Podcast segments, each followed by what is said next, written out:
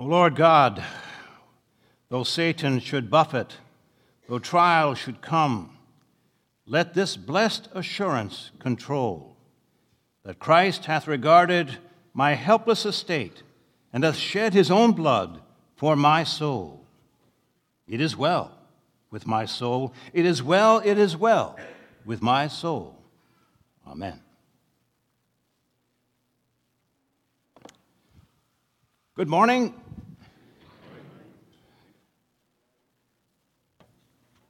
What do our prayers say about God? About who He is, about His interest in our lives and in the world where we live? Welcome to the next installment of Zion's summer series, The Little Guys with a Big Message. This is a series, as you know, if you've been participating, that describes what God is saying to us through the minor prophets. Now, they're called minor prophets not because they have a minor message, but simply because they're shorter in the Bible as compared to the major prophets like Isaiah and Jeremiah. Whether major or minor, each of the prophets contributes to our understanding of the God who created all that is good, but then watched as humanity fell into rebellion against his rule in their lives. He went to work to redeem and rescue humanity and will someday restore all creation to better than new condition. So this morning, Pastor Ryan gave me the assignment to share with you the message of Habakkuk. Now, Habakkuk, using the timeline that Pastor Ryan has been using, worked around the year 605 BC. That is, over 600 years before Christ was born in Bethlehem. And when we read the prophecy of Habakkuk, what we find is a revealing conversation between a person stuck in the valley of the shadow of death and God. We find that God complains. No, I mean, it's Habakkuk who complains. God is confronting his complaint.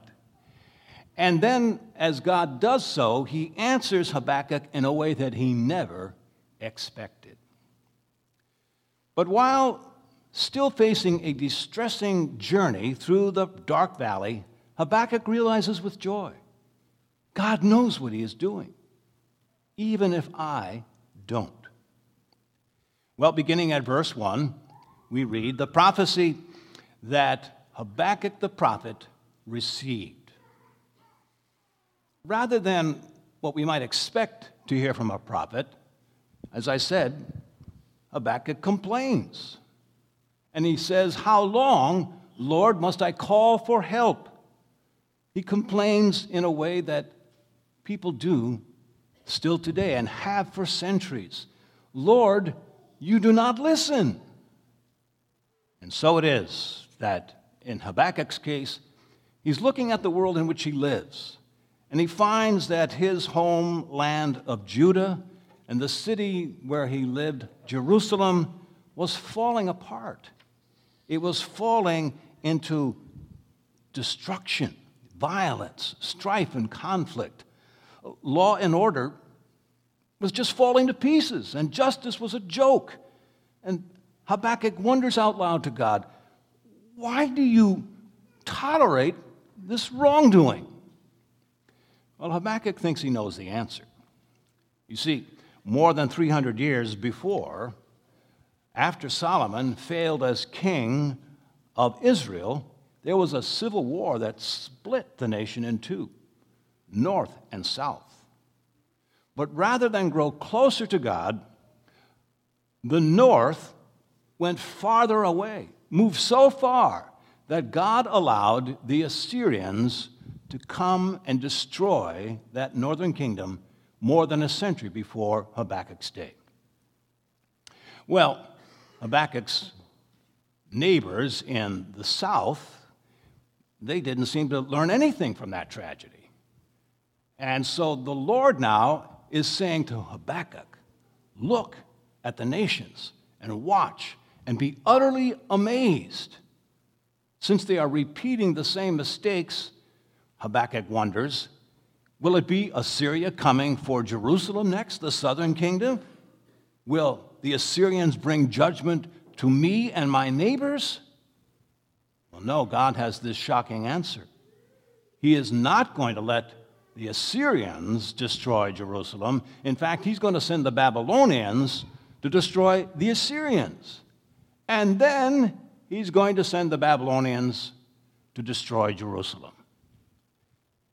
He will let the Babylonians discipline the unfaithful of Jerusalem. Now, this answer devastates Habakkuk.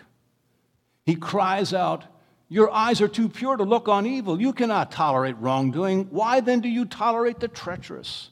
Why are you silent while the wicked swallow up those more righteous than themselves? Now, Habakkuk knew that God had counted him and his believing neighbors as righteous in his sight, just like Abraham before them, for they had put their faith in God's faithfulness to his promises to them. Now, Habakkuk knew that neither the Assyrians nor the Babylonians put their faith in the living God, and so Habakkuk complained. How could God use these evil nations to do his good work of justice? Habakkuk chapter 2. He decides, under the guidance of the Holy Spirit, that he best just shut up. He'd best stop questioning God and start listening. And so he says, I will stand at my watch and station myself on the ramparts, like a watchman on the wall of the city. And I will look to see what he, God, will say to me and what I am to answer when I am corrected. And the Lord has an answer. He says, Write down the revelation and make it plain on tablets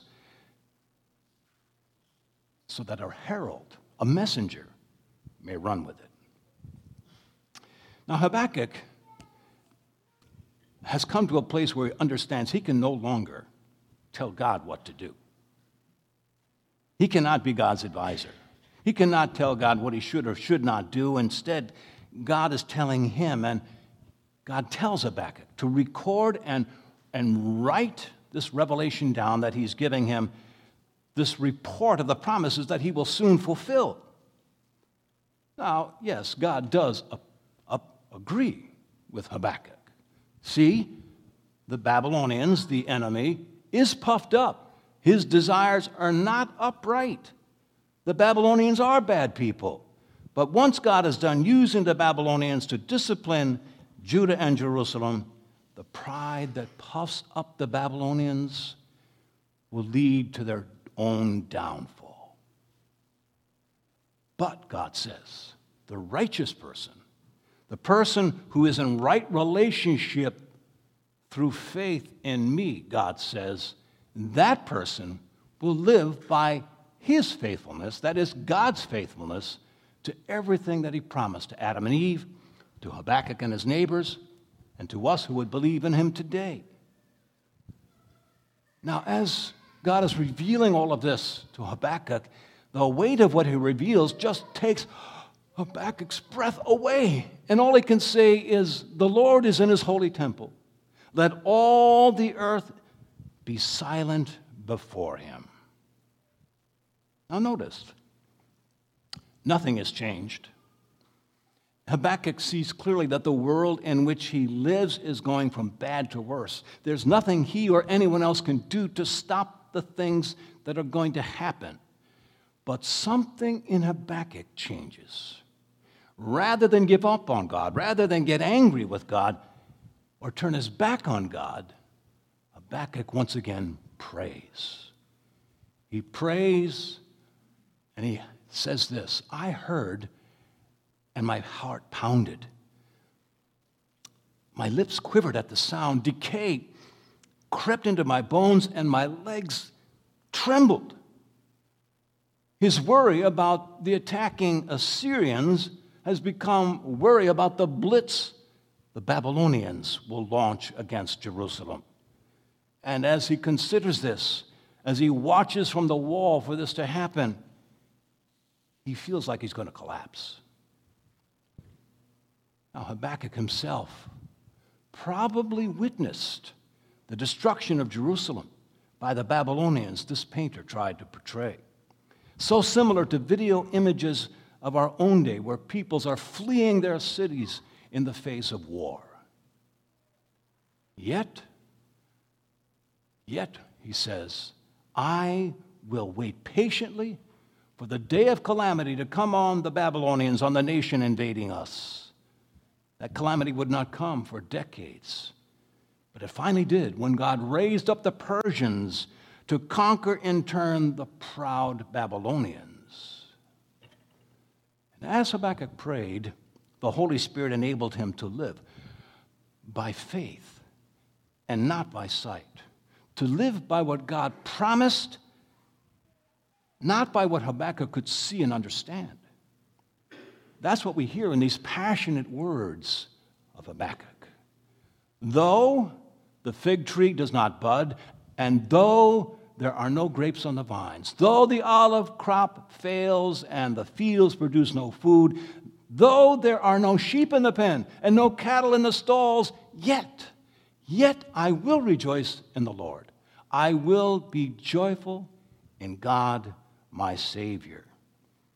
Yes, though the Babylonians destroy our economy, Habakkuk prays, though we suffer in ways we never have before, yet I will find joy not in our circumstances, but in his promises to save us for the only life worth living. How can Habakkuk pray this way? Well, here he says, The sovereign Lord is my strength. He makes my feet like the feet of a deer. He enables me to tread on the heights. Habakkuk says, God will give him and his believing neighbors what they need to get through the deep valley and over the high mountains ahead. Habakkuk, notice please, Habakkuk is not reaching down deep into himself to find this strength. He is not living by the idea that when the tough, when, when the going gets tough, the, the tough get going. You've heard of that, right? No, that's all nonsense in his mind. Habakkuk instead clings to the one who Habakkuk has found is his security, the only one who is the rock of his salvation, the one who gives Habakkuk the feet to keep going, and when he can go no longer, carries him. How about us here this morning? What do my prayers and yours in times of numbing distress say about God? Are we here like Habakkuk? worrying about world affairs and their impact on our country? Are we worried about China, about Russia, about North Korea, about Iran, about politics in our own nation? Do we pray about these worries, wondering whether God cares? Or do we not pray at all because we're not even sure that God can do anything about these things. Is someone here suffering after a job loss, after a cancer diagnosis given to us or to a loved one? Are we suffering brokenness in our homes, broken hearts and minds? Are we suffering loneliness? Are we suffering because the future looks bleak like the valley of the shadow of death. How could Habakkuk pray so confidently and joyfully when faced with this terrifying circumstance just ahead? Well, I think we might find the key when we take apart this verse in chapter 3 of Habakkuk. It reads, You came out to deliver your people, to save your anointed one we have to jump ahead, perhaps, to a more familiar verse in the New Testament to better understand this one in the Old. Remember what the angel of the Lord said to Joseph when Joseph found out that Mary was pregnant? Remember the message?